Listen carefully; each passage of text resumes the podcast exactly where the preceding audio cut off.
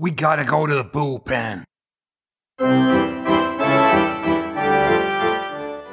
Welcome, baseball fans, wherever you are, to the Highland Bullpen Baseball Podcast, coming at you all the way from Scotland. Hi there, I'm Richard, and along with my co hosts and fellow bullpen bros, Alan, Yorkshire Dave, and Dave Jr., we'll be running the rule over a remarkable couple of weeks in baseball the Home Run Derby, the MLB Draft, the All Star Game, Olympic Baseball, and the latest with our Mariners, our Tigers, Red Sox, and White Sox. So without further ado, let's get that first pitch. So, of course, the draft is all about getting the young lads, the college guys, I think some high school guys, and what have you, drafted into the various major league teams. Dave, I think they do it a wee bit differently, possibly from other sports, but it, it was it was recently. So wh- why was it recently, and what, what what did you pick up about it? Yeah, I didn't realise. I mean, I was gearing up for the the, the home run derby and the All Star game, and went onto the MLB site and noticed that the draft was actually in process. And as ever, the MLB websites, uh, I think they're fantastic. You get great information, and it was sort of loading up real time. So I don't think it was an actual spreadsheet, but it was like, you know, it was as soon as a pick had been made, they updated the list. I think um, if I understood it correctly, there was over 600 players available in around 20 rounds of picks. And it, well, you're right, it's a mixture of high school and college graduates. So you've got, you know, probably 18, 19 year old um, high school kids in there, and then 20 plus uh, college graduates. I could I could see that the top 250 were ranked. You know, like the I don't know quite how they do it, but they'll have some sort of Byzantine way of ranking players on. You, you know, so that uh, clubs will will know what who's considered the the top prospects. And um, so I was I was looking at the first round order, and uh, I think we've talked about this before, and sort of jokingly said uh, the, Detroit were quite high in their picks because uh, they were getting the third pick in the first round, so they tend to go with the um, the teams that perhaps didn't do so well in the previous season.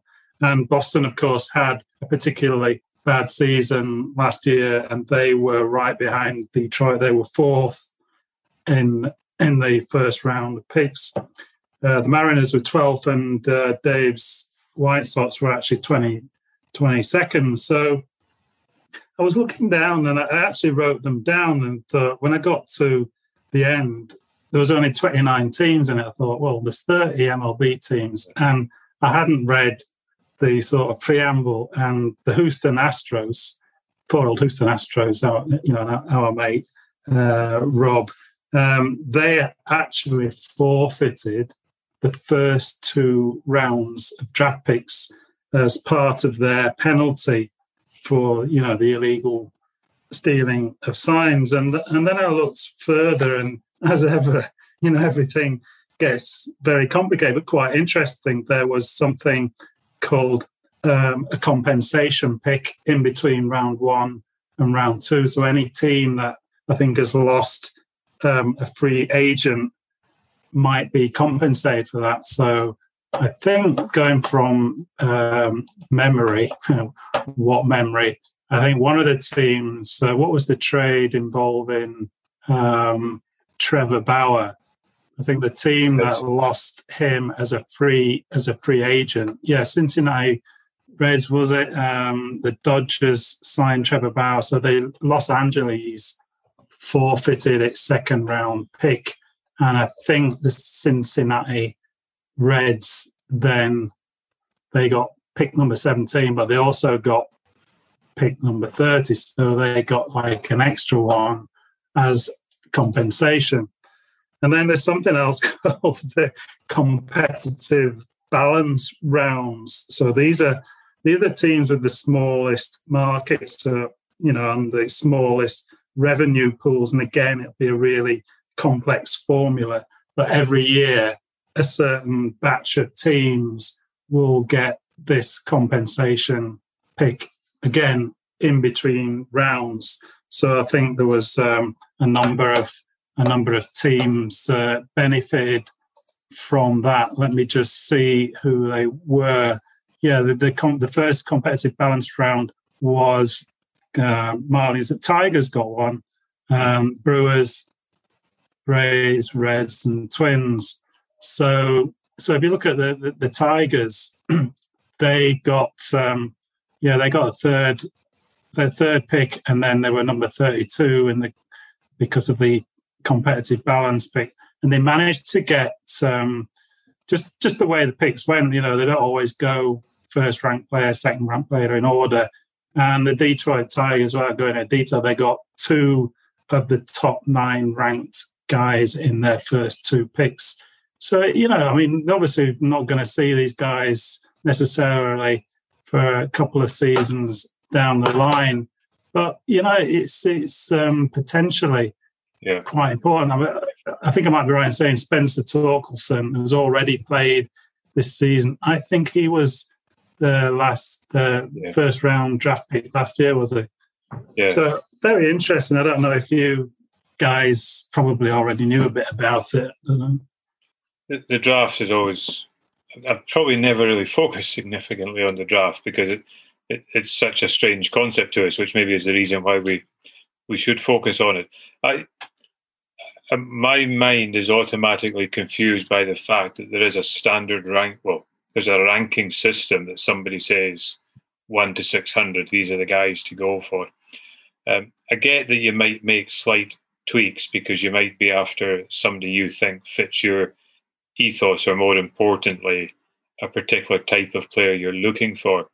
But given you're talking two or three years hence, it does sort of seem logical that you just try and get the best players going. If you're if it was like a football team and you're going to throw somebody straight into the team, you would look you would look at a particular position player. But if you're looking at somebody you want to develop over three years, so I think that's quite quite interesting.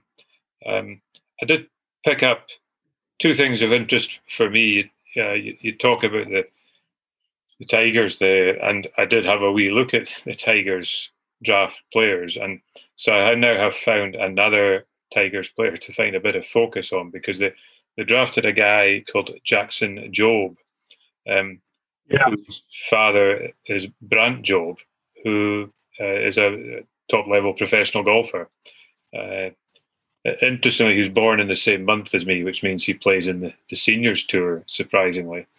But he's a number of he's he's been in the world's top fifty, so he's not like a not like a journeyman golfer. A number of uh, tour wins there as well. So I always I find that good. And obviously, we talked when we did the Masters episode earlier. There was a chap playing in the Masters this year called Cameron Champ, whose father was in the Orioles uh, team back in the day as well. So there is a connection there, uh, baseball and golf. Um, the other thing I found, I don't know if any of you picked up on something unique that our friends, the, the Angels Angels, did in the draft. No, no, Alan.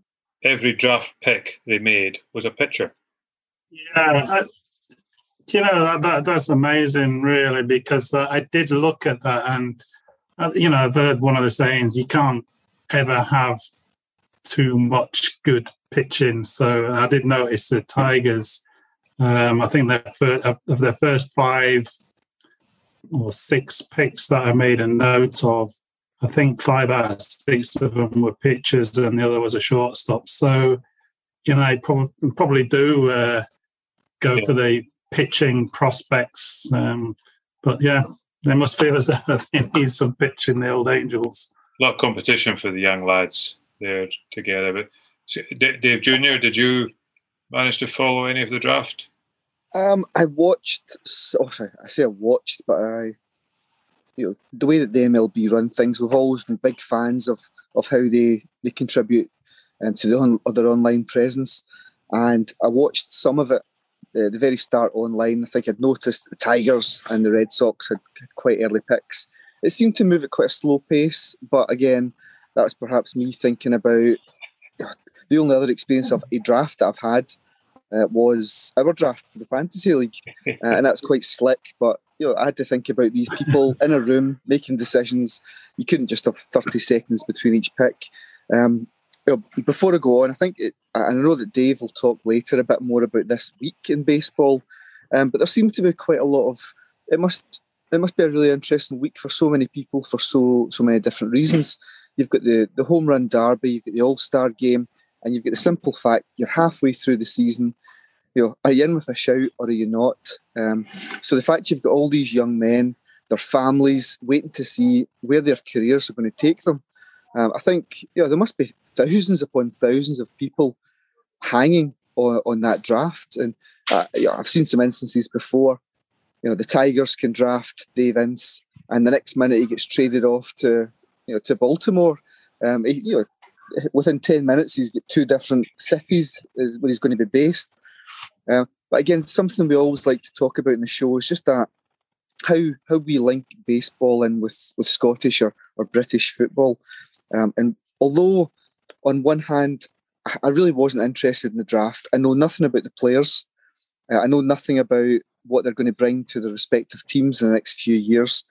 Um, you always have Scottish football fans who you've always got that friend of every club who knows what's going on at youth level, and he'll talk to you about the 16 year old that's that's flying down the wing for Celtic, or you know the Hibs winger uh, that's creating absolute havoc, and he's playing two years ahead of what he should. So I'm sure that throughout baseball fandom in the states or throughout the world, you've got similar types of men and women that just that they really want to see the youth coming through. Uh, and the other part that I thought quite interested me is we're looking at this as um, you know, we're looking at this as Mariners, as Red Sox, as White Sox, as Tigers fans. So many of these players are going to spend their careers up and down. Is it the A leagues, the the Triple A leagues? Um, so you've perhaps got these clubs, and if you let's say you're a White Sox guy and um, your your Triple A club is affiliated with the White Sox, you know there's a good chance that that pitcher is going to make his way to you. There's a good chance that you might actually be able to influence that that guy's career long before someone in the big leagues can. So I think it's just there must be so many people with with a real vested interest in this week in, in the draft in yeah. particular. Yeah, it's interesting. It, it, we, we talked there about the young guys and we talked there about comparisons with, with football, Dave. Um, I'm conscious the, the Olympics is upon us, and I think the, the Olympics, from a football perspective, is under 23 or under 21 competition, but baseball was in the Olympics with it being in Japan, and hopefully that all go, goes ahead uh, successfully. Um, have you done any research of what's going, what we can expect to see, who who's playing in the Olympics baseball, what what that's all going to be all about? I have. that almost sounded teed up, Alan. That's that's pretty good. That was quick. If only my golf tee shots were as effective as that. um, so yeah, I had to be looking at it again. I hadn't really realised that I'm, I'm, a big fan of the Olympics, or I should say, track and field. Track and field's when it always kicks off for me. Um, and I know there's been a whole lot of negativity around the, the tournament itself, but I think you take it for what it is, and, and we enjoy it this year, uh, whatever we, we managed to get. Um, so when I heard that baseball and softball um, we're, we're going to take part this year. Again, with our interest in baseball, it just, I mean, I'll have a wee look and, and just see exactly what's coming up. So I could see it's been about 13 years since it was last featured at the Olympics. Um, it'll be, sadly, it'll be dropped for Paris in 2024. Um, but with it moving to LA in 2028, given that um, there's so much interest in the States, it looks likely that it'll make a, a reprise. So uh, as I mentioned earlier, it's not just baseball, but it's softball as well. So, uh, t- to those of you that aren't in the know, uh, softball will be the women and baseball the men. So, the softball tournament actually starts tomorrow. And so, those of you listening just now, there's a good chance that some games have taken place. Uh, each tournament will host six different teams. Uh, I'll kind of run through them quickly. The women's have got Australia, Japan, Italy, Mexico, Canada, and the US. So, you know, quite a you know the kind of heavy hitters in there, um, and there seems to be a bit more of a staple. Although one did surprise me for the men's, Uh, Dominican Republic, uh, great presence in the MLB. Japan and South Korea have got such a, a strong league as well. Mexico and the States, again, real influence in the MLB. But Israel are taking part. Wow. Uh, it's it's not really a country that I associated with baseball, uh, so that'll be uh, exciting to see all those teams take place. Uh, for those of you a bit like myself that didn't know the difference fundamentally between baseball and softball, uh, you know the softball game appears to be a whole lot smaller, although the ball is significantly bigger, uh, and the the bat's smaller. It's similar to one of our cricket bats, um, and in softball we tend to there's an underarm throw as opposed to an overarm throw, uh, and the pitcher stands around about 20 feet closer uh, to the batter. Uh, and also dimensions of the of the pitch. Uh, baseball tends to be about 400 feet distance. Softball's around 200, uh, and the, the plates themselves, first base, second base, third base, they're all a hell of a lot closer, uh, being 60 feet apart as opposed to 90.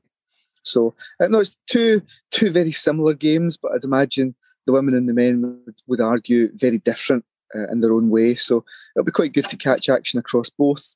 The only sad thing from our point of view is that there's no British representation. Uh, the women apparently came very, very close to, to qualifying, which would have been a real achievement. Um, but I'd imagine we can all find a team to root for. Uh, I don't know if you gents from, from those teams getting called out, if you drift towards the States or uh, or otherwise. I don't know if you caught any of the action, Dave. I was just going to chip in and say that I've always been a fan of the Olympics, and um, this is going to give away just how old I am. But the 1964 Tokyo Olympics is genuinely my first sporting memory, and it was fantastically covered by the BBC. I can still remember the theme tune, which um, I'm not going to sing for you, but you'll be able to get that on online. And uh, yeah, so that's what 57 years ago. I don't think uh, um, don't think you had uh, baseball in there. You might have had soccer actually, but I do, I do remember the sort of the British medalists. Um, was a guy won the long jump. I think was it Lynn, not Wyn Davies. He was a soccer player. Lynn Davies who's a Welshman, and uh, he won the long jump. And Ann Packer, Mary Rand, and uh, I've forgotten the other one. I think we only got four. I think I'm pretty sure Joe Frazier was um, Smoking Joe was the heavyweight boxing champion. But uh, yeah, that's it. 57 years on, here, here we are again. I'll study the teams and I'll pick one sensibly, although I, I believe a a betting man would put their money in Japan because I think they're pausing their professional league to allow their players to play, but nobody in the MLB will be taking part. So uh, I suspect they might have a slight advantage, uh, which is fair enough. It's they've obviously managed to get the game into the Olympics, so yeah, th- there we go. And, and and I guess the excitement it's it's like um, golf has been in the last couple of Olympics, and that's become a big thing for the players, and it's good to hear them talking about it. But the the next thing I wanted to ask you about, Dave, then was um, imagine hitting a home run in the Olympics, or or somebody who hits a home run to win a, a walk off home run, perhaps to win a gold medal. Uh, but in talking of home runs, the other big event last week was obviously the home run derby. Uh, so did you manage to pick up on, on some of that as well? Did you see some balls bouncing all over the place or being hit out of the park? I don't know whether they did this uh, deliberately, but you know, obviously the uh, there was eight contenders in there. Um, it was split quite evenly, four righties and four four left-handed hitters, four southpaws. The number one seeded guy was Shohei Ohtani, but um, he wasn't in, so they mixed it up. It was you, you matched up against the seeded he was seeded number one, um, but he didn't play until the the last pairing in the first round. So I watched the whole thing, oh, the whole first round, and it, it was it was superb. Um, I don't know where where where do you start? Um, the the guy that was um, spoiler alert, I give away the winner already. But the guy who was uh, he was only seeded fifth, but he was the holder.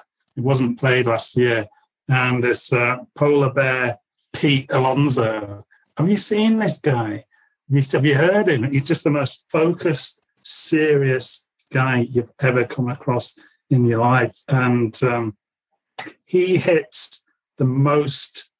I think they get three minutes, don't they? Three minutes um, and they've got their own pitcher. So it's a sort of friendly batting practice type pitch, um, but it's not an automated machine. It's their own individual pitcher that they choose to uh, to pitch them. So they've got three minutes. It's, it's quite a strenuous event if you think they're trying to hit the ball out of the park with every swing.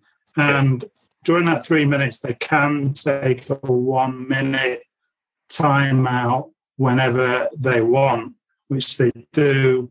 And then there is a bonus 30 seconds at the end of the three minutes, and they get another 30 seconds if they hit, let me get this right, if they hit a home run at least 475 feet, I think. So it's got to be 475 feet to get the extra 30 seconds. I think they all made it. And um, he hit the most uh, home runs in the first round 35. 35. Absolutely incredible. Yeah, so that was in his four minutes. Yeah, it was uh, it was incredible, and uh, the longest one.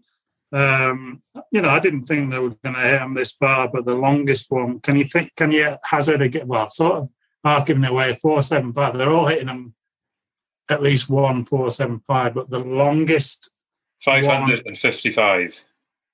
Not quite that far. Not quite that far. It's uh, 521 Soto of the of the Nationals. Um, so it was a pretty it was pretty incredible. As I say, I, you know, it's quite late at night, early in the morning, and I thought, well, I'm going to stay up and I'm going to watch Ohtani. And uh, I had a feeling somehow that it was he wasn't going to win it. I don't know why. I think he went second against Soto, and he got 22 in his um, in his three minutes and bonus time. And for the first 50 seconds, I think Ohtani didn't hit a home run, so ground balls nearly every time, possibly trying too hard. And then he started getting going and he got to 20, 22 and it was a tie. So they went off into an extra one minute and they both hit. You know, this guy doesn't do anything other than interested or entertaining, does he? So they both hit six runs, extra runs each in the extra minute, 28 each. So they went into a swing off and you got three swings. So it was treated like a proper at bat. So you could, it wasn't timed then. So you could choose, you could not swing at a ball. So you're waiting for, a, you know, home run friendly ball. And Soto went first and he hit all three of his for home runs, and Ohtani uh, missed his first one he swung at. So he, he was out, but still, he was exhausted, man. He was putting so much effort into it. Bear in mind, he's going to be pitching in the All Star game the next night and playing DH guy, you know, that, this was the, moment when I thought, yeah, I really see what all the fuss is about. You know, he's just fantastic. Yeah. Dave, Dave, did you see any of it? Dave Jr.? I caught some of it, uh, and I have seen some of the home run derbies over the years. Uh, maybe just some points that Dave didn't mention there that I've I've always found interesting. Each guy seems to have their own picture, and they've got a kind of safety rail from which to stand behind because you know you could take a right clobbering uh, because again the pitcher is then perhaps whilst Ohtani's hitting the ball, the pitcher's reaching into a bucket to get another ball, so they're not really kind of yeah. concentrating. Um, but their entire body, except whichever arm they choose to, to pitch with, uh, is is completely hidden away, and it's it's just interesting how they do it. Um, further afield than that, you've also got just. I'd love to know how they get the kids for outfield. So you think about a normal baseball game, it's the most bizarre thing to watch. Suddenly, you just see about twenty kids running around in a group that you can throw a blanket over, um, and they're just chasing down any any kind of pop flies. All right. It's, it's just great. I don't know if it's players' kids or anything, or if they win a competition, but you've just got all these kids running around, having fun. You've got people in the stands. Again, it's America and American sports just have this fantastic way of involving people. Um, and for what is effective, I'm trying to think of a, a comparison for football, but you've got people shelling out money to go and watch. You know, you're not talking about overarm fastballs here at 100 miles per hour. They're, they're nice pitches that, that people are expecting to hit, but they're paying good money to just watch and have this great family day out and maybe maybe catch a ball. So it's it's really quite something to watch. Um, again, there's always something happening, but um, no, I, I, wish I'd seen Ohtani now. Just you know, I think we're big fans of him on the show, uh, and it's it does really sound like he is that bit special. I feel every every couple of nights during the White Sox game, they're talking about his latest exploits. Is he moving ahead at the top of the home run league? No, he's just struck out eight guys tonight, and um, yeah, he's just he's a real one off. Yeah, actually, one of our listeners asked us on social media if we if we could devote an episode of the Highland bullpen to Ohtani. So we've we've done a wee bit tonight, and maybe we can do do a little bit more one, one other time as well. Should, you, should, should, you give a shout out to Mr. Ohtani that messaged Alan? yeah, Steve will be impressed if uh, if uh, he is in the same ballpark as Mr. Ohtani, and and that competition. Um, where you win to run around the park to pick up the pop flies. Please, if any of our listeners know, please tell us how to enter that competition because I am only 12 years old, so I think I would meet the age eligibility on that. Uh, so I think I would thoroughly enjoy that event. Uh, so a few facts and figures there for the, the home home run derby as well, and I, just a couple of things I came across in the last week in, in the baseball world and the wider sporting world because a, couple of firsts and a couple of um, world leading records, but a few interesting things here. So the Tigers actually did something last week which they have never done in their 121 year history. Um, and actually, the final score here was 1 0 which I think is one of our favourite scores. Was it Richard that plumped for a 1 0 as his favourite score? So the Tigers recorded a 1 0 win against the Twins. But what made this unique was that Robbie Grossman scored the only run of that game. He scored it with a home run, and it was the first at bat of the game. so that it, it, was last done in the MLB seven years ago, never done in 121 years of Tigers baseball. But if that's your favourite score, how do you feel about that's the one score taking place in the first pitch you see in the game? Is, is that add something unique, or is it thinking I'm here for a I'm here for a, a run fest, and then you end up with a pitching success? Yeah, that is a dilemma, Alan. But I, I think as long as I get my one zip scoreline in the end, I wouldn't mind too much if it came off the very first pitch of the game. I, I think I could handle that. As long as you took your seat um, early and you weren't. well, well, that, that's the other thing. The, the significant number of baseball fans will not be there at the start of a game, or or they'll be at the concession stands or whatever as well. Now, Alan, I think among all of the bullpen bros, I think you've probably got the widest range of sporting interests, and it's been a pretty exciting couple of weeks for you as well regarding those. My, my other sporting passions, golf and cycling.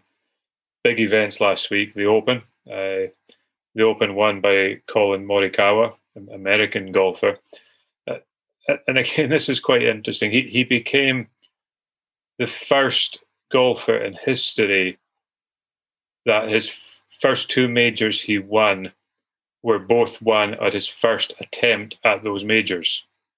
Uh, now, the, the reason I think these things are amazing, yeah, I know international travel 150 years ago when the Open was kicking off wasn't a thing, but it is quite so hard to believe that you think of all the great golfers who've who've won, they've they'll have won the Open, and then they've said, "Oh, let's go and try the U.S. Open or or the Masters or whatever." But nobody's been able to do it. And then we've got this young 24 year old come along. He's uh, he's now played a total of eight majors. This was obviously his first Open, and he's he, he's won two and winning the one on his uh, debut is fantastic. I would like to see how well he does when he comes back to the Open, and it's a bit windier and a bit wetter. But uh, fair play to him, top top golfer. And and the Tour de France, my one of my other passions, threw up a few interesting things as well. We had uh, Tadej Pogacar won the Tour, um, and obviously the Tour is ridden in July every year, but it wasn't ridden in July of 2020 for COVID. Uh, so 12 months ago, this guy had never ridden in a Tour. In fact, 11 months ago, this guy had never ridden in a Tour de France, and now he has won two. And not only did he win the yellow jersey, he won the polka dot jersey for the King of the Mountains, and he won the white jersey for the best young rider, uh, leaving our own Mark Cavendish to pick up the green jersey. Uh, and Mark himself created statistical glory by his 34th stage win, uh, equaling the cannibal Eddie Merckx. Uh, very different types of riders, but a fantastic achievement in this day and age. And for a guy who many people would have rid- written off, not written off, I could never, never do it, written off for a few years. So, um, uh, absolutely fantastic uh, to see and, and, to see that happen. So, yeah, um, sport for me is not complete unless there's something unique happening to these guys. So, thank you to uh, the Tigers Collin Morikawa and the Tour de France boys for giving me some statistical history. Uh, uh, I absolutely loved it. So uh, great stuff. Uh, these sportsmen are stars, and, and what happens with the stars of baseball? They go to the All Star game. Uh, and I'm, I'm, sure you kept a bit of an eye on that, and you can tell us a wee bit of how that how that went we'll, we'll probably talk about the score, and I think you've got some thoughts as well, Dave. But from my point of view, the White Sox had four call ups, uh, really, really well deserved. Um, mm. Most of it was in the pitching side. Tim Anderson came in as a bit of a last minute replacement, got in the pitch. Uh, T- Tim Anderson, by the way, is going through a hell of a run just now. Um, I think he's something about 16 game hitting streak, a 13 game run streak. Right. Uh, he's he's playing really well, but I was really chuffed for him to to get an appearance. Um, he didn't get in a bat, but he managed to to get on the pitch uh, and play at shortstop. Um, but three other White yeah. Sox were selected uh, on the pitching side. Lance Lynn, who just is having a phenomenal season. Uh, Carlos Rodon, who's kind of a, a, real breakout guy. He's, he's having the season of his life. Um, and uh, I, I think he could be up there with Ohtani uh, in a kind of cult way. Liam Hendriks uh, as a real character. Um, and I, he, I don't know if Dave knew, but he was mic'd up for. Uh, yeah. um, so Liam Hendriks, he's, he's got saves all season. Um, he seems to just be breaking loads of records for the Sox. Um, and he he pitched the final inning uh, and got the save for the American League, which uh, I don't want to spoil anything, Dave, but I, I believe that the American League are in a bit of a a run over the last few years? Yeah, I think we talked about it um, the last time we were on, didn't we? I think uh, Rich asked the question who was ahead, and yeah, it's very it's very close. But I think I think they've, they've won the two ahead out of the American League, but they've won something like the last six or seven or eight, is it? I think it's eight now. yeah. But yeah, I did watch that, and I, I was thinking about you actually because, I mean, uh, obviously I've got a massive uh, Aussie connection, and these from Perth, Australia, and they had quite a few players mic'd up, and you know there were speaking to them. Was it Bogaerts, Uh, Xander Bogaerts was mic'd up in an at bat. The commentator, I mean, the, the picture is in his wind up, and the picture is the commentator says, what are you expecting here, Xander? And he says, fastball. And uh, he throws a, a, sort of a slider away or something and he misses, strikes out. and uh, off he goes. But th- then again, how cool are these guys? Freddie Freeman, who I really like at first base, he was mic'd up as well, and I was speaking to him as a guy on second base, and um, the uh, yeah, they're talking to him, and the the guy at bat uh, hits a ground ball over a shortstop, and Freeman just says, "Cool as you like," just says, uh, "Oh, double play." Steps back onto the bag just in time to get the relay from you know sort of six four three double play, and it's uh, you know these guys are so amenable, aren't they? I know it's uh, you know I know they're paid to do this and they're entertainers, but absolutely marvelous. But yeah, what Dave talked about with uh, our friend, the, great Aussie Western Australia Perth man, Liam Hendriks um, he was mic'd up and he thought it wasn't working, didn't he? Did you realise that, Dave? Yeah. Because he couldn't hear the commentators, so he thought it wasn't working. So we got quite a few uh, sort of colourful uh, outbursts. I, I think it really it brings a touch of humanity to it as well, and it just it, it makes people so much more personable. Now I know there's no chance of making up Harry Kane ready to take a penalty for Spurs in the FA Cup final, um, but I think it just shows maybe how in touch some of the players are, or if it's just that they don't take the All Star game seriously, it, will be somewhere in between. Um, but you do see in regular MLB games, these guys are mic'd up. I think it's on the, the kind of nights when Fox show full yes. show games maybe a Sunday night.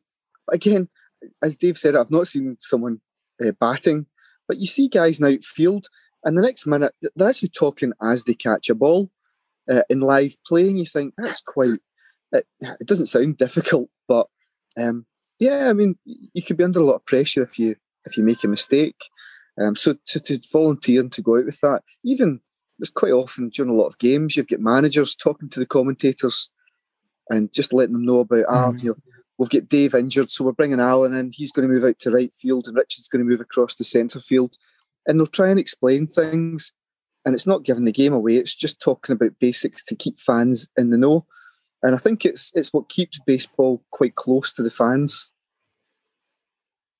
All these little innovations that we just uh, we poo poo uh, over the years.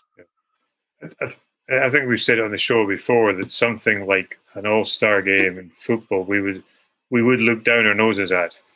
Uh, we just wouldn't see it. But when you see the big stars, and there was a, I saw on Twitter there was always a gala dinner the night before, and they were there with their their their, their wives, their partners, their kids, and all that sort of stuff. Uh, and it looked very glam, and you thought, yeah, that these guys are out representing their sport, representing their teams, representing their league and themselves and, and having a great time whilst they're at it. And there's, there, yeah, good lessons in there for us as a, uh, as, as fans. So yeah, in, enjoyed enjoyed that. That was that was good. Uh, so obviously the, the MLB trundles on as well. We're now moving into the second half of the season. Dave Dave Junior, how how did the, the Highland bullpen division? How did our teams fare against each other in the in the first half of the season? Have we got an update? sorry, I don't. I'm not at my my kind of laptop just now. I'm no afraid, Alan. Um, although that makes sound a bit of an excuse because the the Tigers uh, won.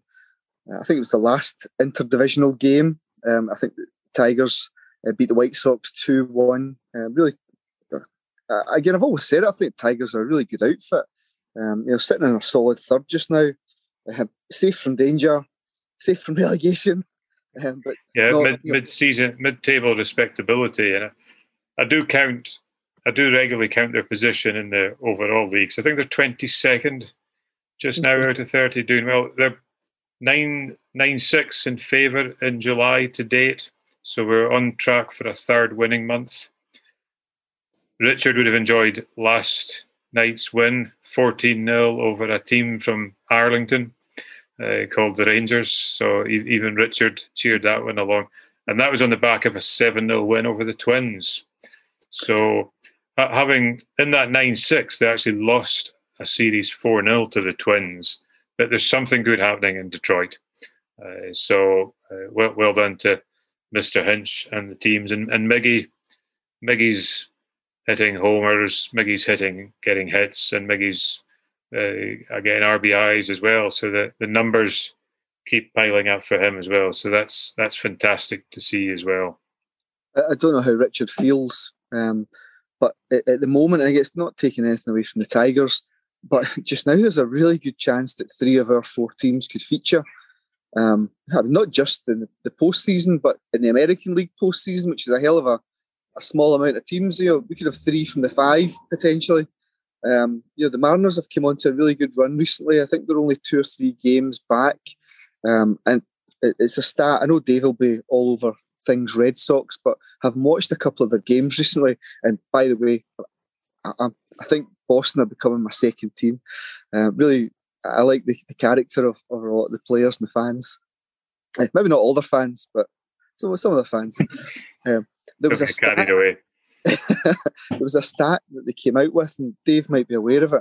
So during the, the recent Boston Yankees um, series, they came out and said, you know, we're at the halfway point of the season, just just after the halfway point, and I thought this was fantastic. But they were saying if Boston carried on with a 500 season, so 500 is far below what Boston are carrying out just now. For those of you who don't know, 500 would be winning five games out of every 10. Uh, and at present, they're winning six out of every 10. So if Boston were to carry on with a 500 season, the Yankees still wouldn't win the league by having a 600 season, right, which would be yeah. the, the Yankees trying to catch up by winning six out of every 10. Now, from what I can see, the Yankees, the Yankees are just over 500 just now. So to then have that pickup, um, you, you, you may think looking at it just now, oh, Boston only one and a half games ahead of Tampa, only seven a- ahead of you know, New York. But when it actually comes down to it, over the course of a long season, that's a real swing that has to take place. Now, I know we're talking about fourth place Yankees trying to win the league, but when it's it's still it's, it's quite a tight league, um, and for the Yankees to come back, I think it just shows you know, the power that could be sitting in, in Boston's hands for that division. I'm, I'm, not sure how you feel about Boston just now, Dave. Yeah, I think uh, the last time we spoke, um, uh, they were coming off. Uh, was it 11 games and they'd won 10 and lost one before the All well not not quite before the All Star break, but the last the last time we had a episode that went out on air, the last ten just now is um, they've won four and lost six. Although for the month of July, I think they're actually five hundred. So some I think I did say at the time something's got to give. You just can't carry on winning at the rate they were and they were converting, you know, quite close games into wins. Um, so they lost a couple of series just before the All Star break, and uh, against the Angels and the Phillies, two, three game series, and um, Boston won the first game in each of those.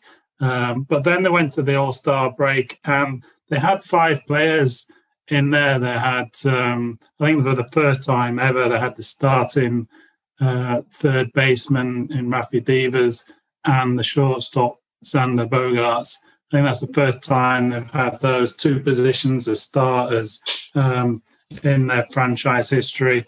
Plus, they had um, JD Martinez, who came in as the DH as uh, Shohei Ohtani, um, went out of the game.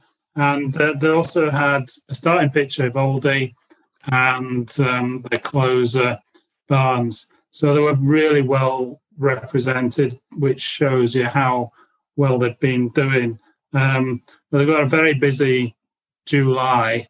Uh, you know, I think they've got something like, although they were supposed to have 17 games in 17 days, but the first game against the Yankees was was called off. It was going to be the only game on the Thursday after the All Star game, I think was, and um, I think uh, the Yankees have got a COVID in the camp, didn't they? And there were six players. They already got quite a few injuries, the Yankees. Six additional players out, including their one real star of the season, Aaron Judge. So, um, yeah, so going into that, they missed the first game. And the first game of the season, the Red Sox won four to nothing. A really, uh, really good win the next game, which I watched live, and it was it looked like well, I watched it as live the next day, and I thought it had been called off because there was really bad rain.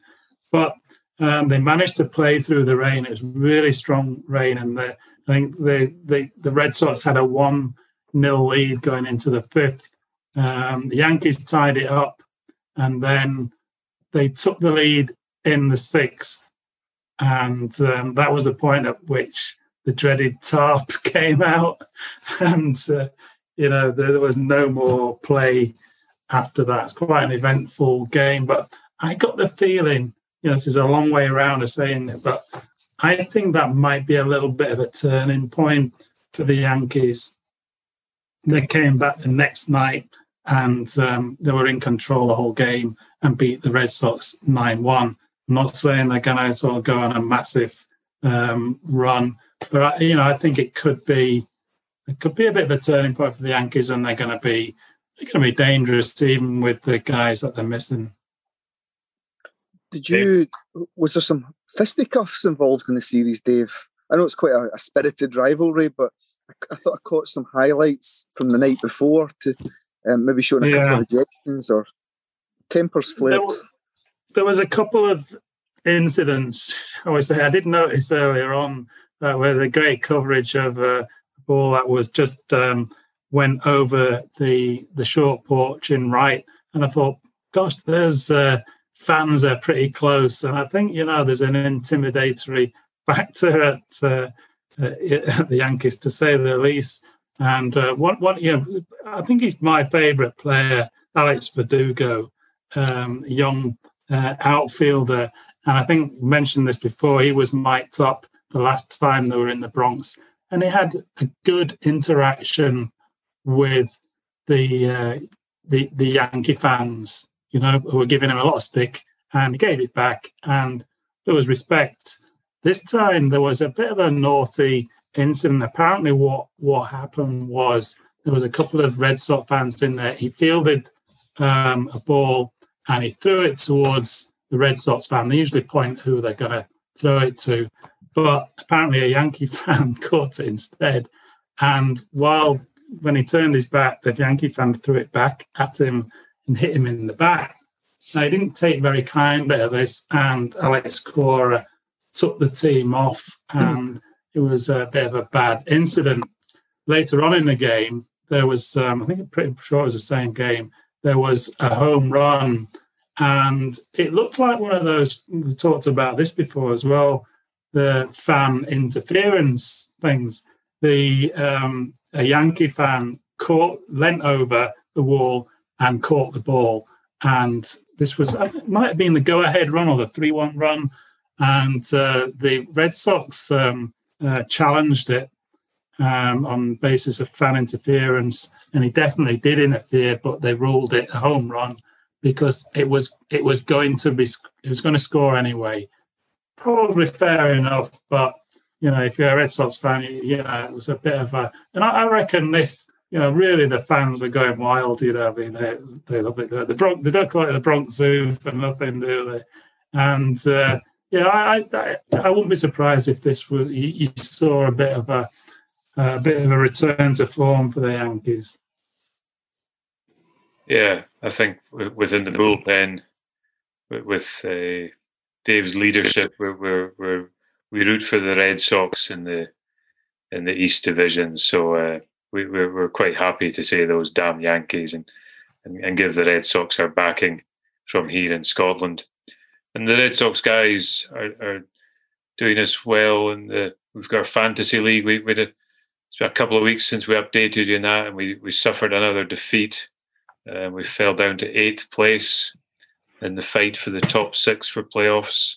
We're four and a half games, I think, off sixth place. But uh, this is a two-week game, uh, so as we record, we're we're well into it. We're probably only half the games into it because it's obviously last week didn't have too many games, but we're we're eight one up uh, this week. Uh, I'm confident we will maintain at least that position, but we're we're tied nil nil on saves and holds. So I've kept Mr. Graveman off the Mariners in the team. He's done a few, but I've got uh, Gregory Soto of the Tigers back in, and of course Josh Taylor of the Red Sox, who's done us a few turns before as well. I think mostly with holds from Josh, but uh, I'm going for that. And if those boys can come good and the other numbers stay the same, I'm predicting a record win for us come this weekend, and we'll we'll be back there fighting for our place in the top six, the Highland bullpen. I was gonna. I saw there was another category, um, stealing bases, weren't they? And the Red Sox have called up a guy just talking about uh, drafts. I mean, he's he's 24. He made his debut. Um, he hit in the Bronx, and he, he hit his first pitch for um, for a single. And I see he got his first home run the other night. But he's got speed, and uh, right. definitely going to be one who to look out for stealing bases. But I see I checked him out. Someone's already snapped him up. So oh, wow. um, Some people are good at this, aren't it's they? quite Yeah. a they are, yeah. They they look out for it, but um, yeah. So that was a that was a good a good move from Boston to to to bring him up with all the games that they've got, and um, yeah, he looks like a really good, lively player. Yeah, I was struggling to think of a way of finding a a player who's available who'll steal some bases for us because that's a category we score lowly in. But um, that so that was a good spot. Unfortunately, we've been beat to the we've been beat to second base there. So um, we'll we'll have another we we look at that and see what else we can do. But we'll we'll keep battling away. We'll stay true to our principles of picking players from our four teams. We're we're not interested in your your Ohtanis and your Bowers and what have you. We we know we know where our loyalties lie, uh, and it's uh, gl- glory or bust with our boys. So. So the week ahead, gents, anything particularly you're looking forward to in the next seven days or so? Um, yeah, I mean, I'll, uh, I don't mind kicking off for the White Sox, um, and I didn't really kind of talk about the White Sox recent run of form, um, but you know, it feels pretty good actually. Um, getting into things just now, every part of the team, somebody's always contributing uh, some night. And although they kind of going through the recent series since I've been on, uh, we lost to Detroit, picked up a win over Minnesota, went to Baltimore and swept them. Um, and the really interesting one is just recently we finished up a series with the Astros.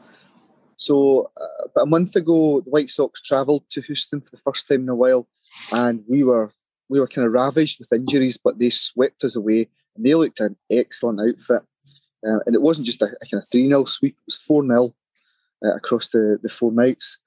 And they came to Chicago a few nights ago, and they really gave us a doing again in that first night. And you think to yourself, as players, you must think maybe they've got the Indian sign with us, and um, how do we, how do we kind of move on from this?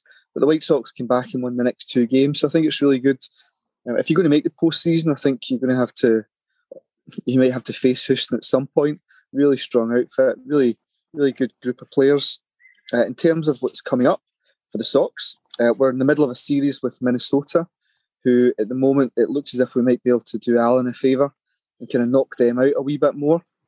Good stuff. Um, and then we've got a really tricky couple of games. Milwaukee, uh, I mean, the Brewers just seem to be on an absolute rip just now. Uh, they, I think a lot of people are just speaking about them as a really still underrated team, but they're they're, they're doing really quite well.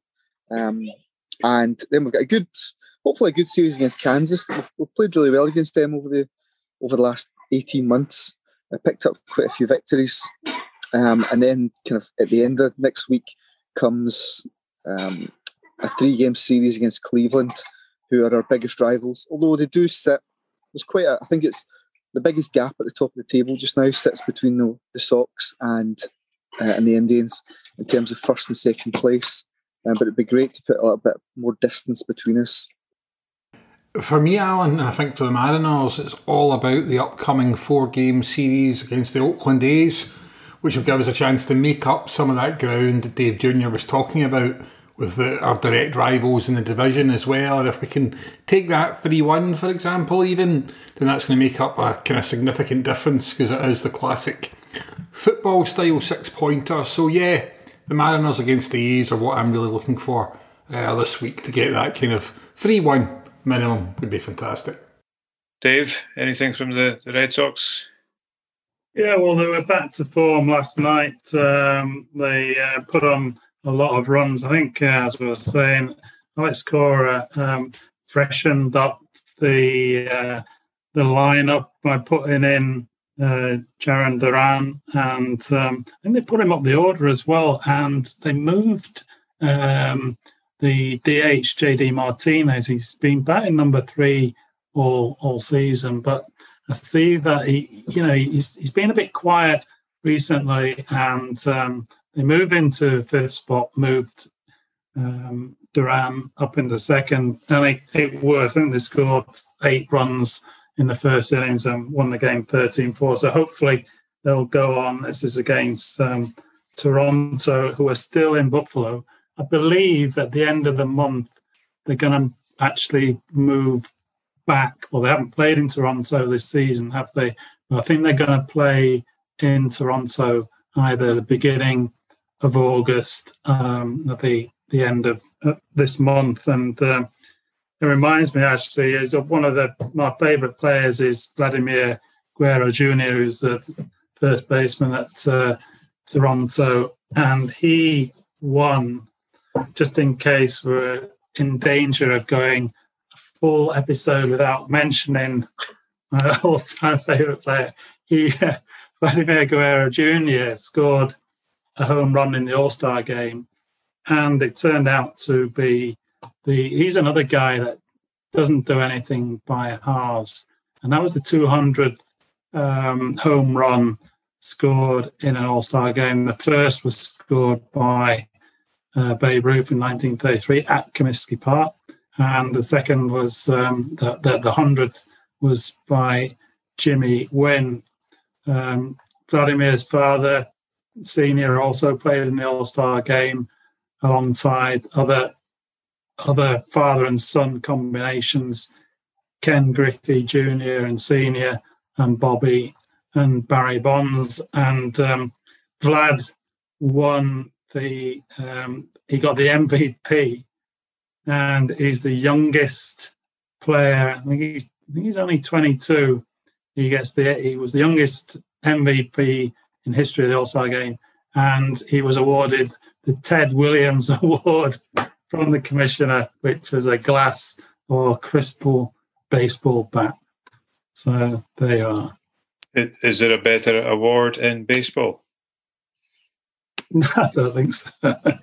how how else can we finish the show but by talking about the Ted Williams Award? So congratulations! What a what what what a what a wee trophy to have in your your trophy cabinet. So good stuff. Well done. Uh, we hope you've all enjoyed listening, uh, and we'll be back soon with our own take and update on from the Highland Bullpen uh, in due course, folks. Thanks for listening.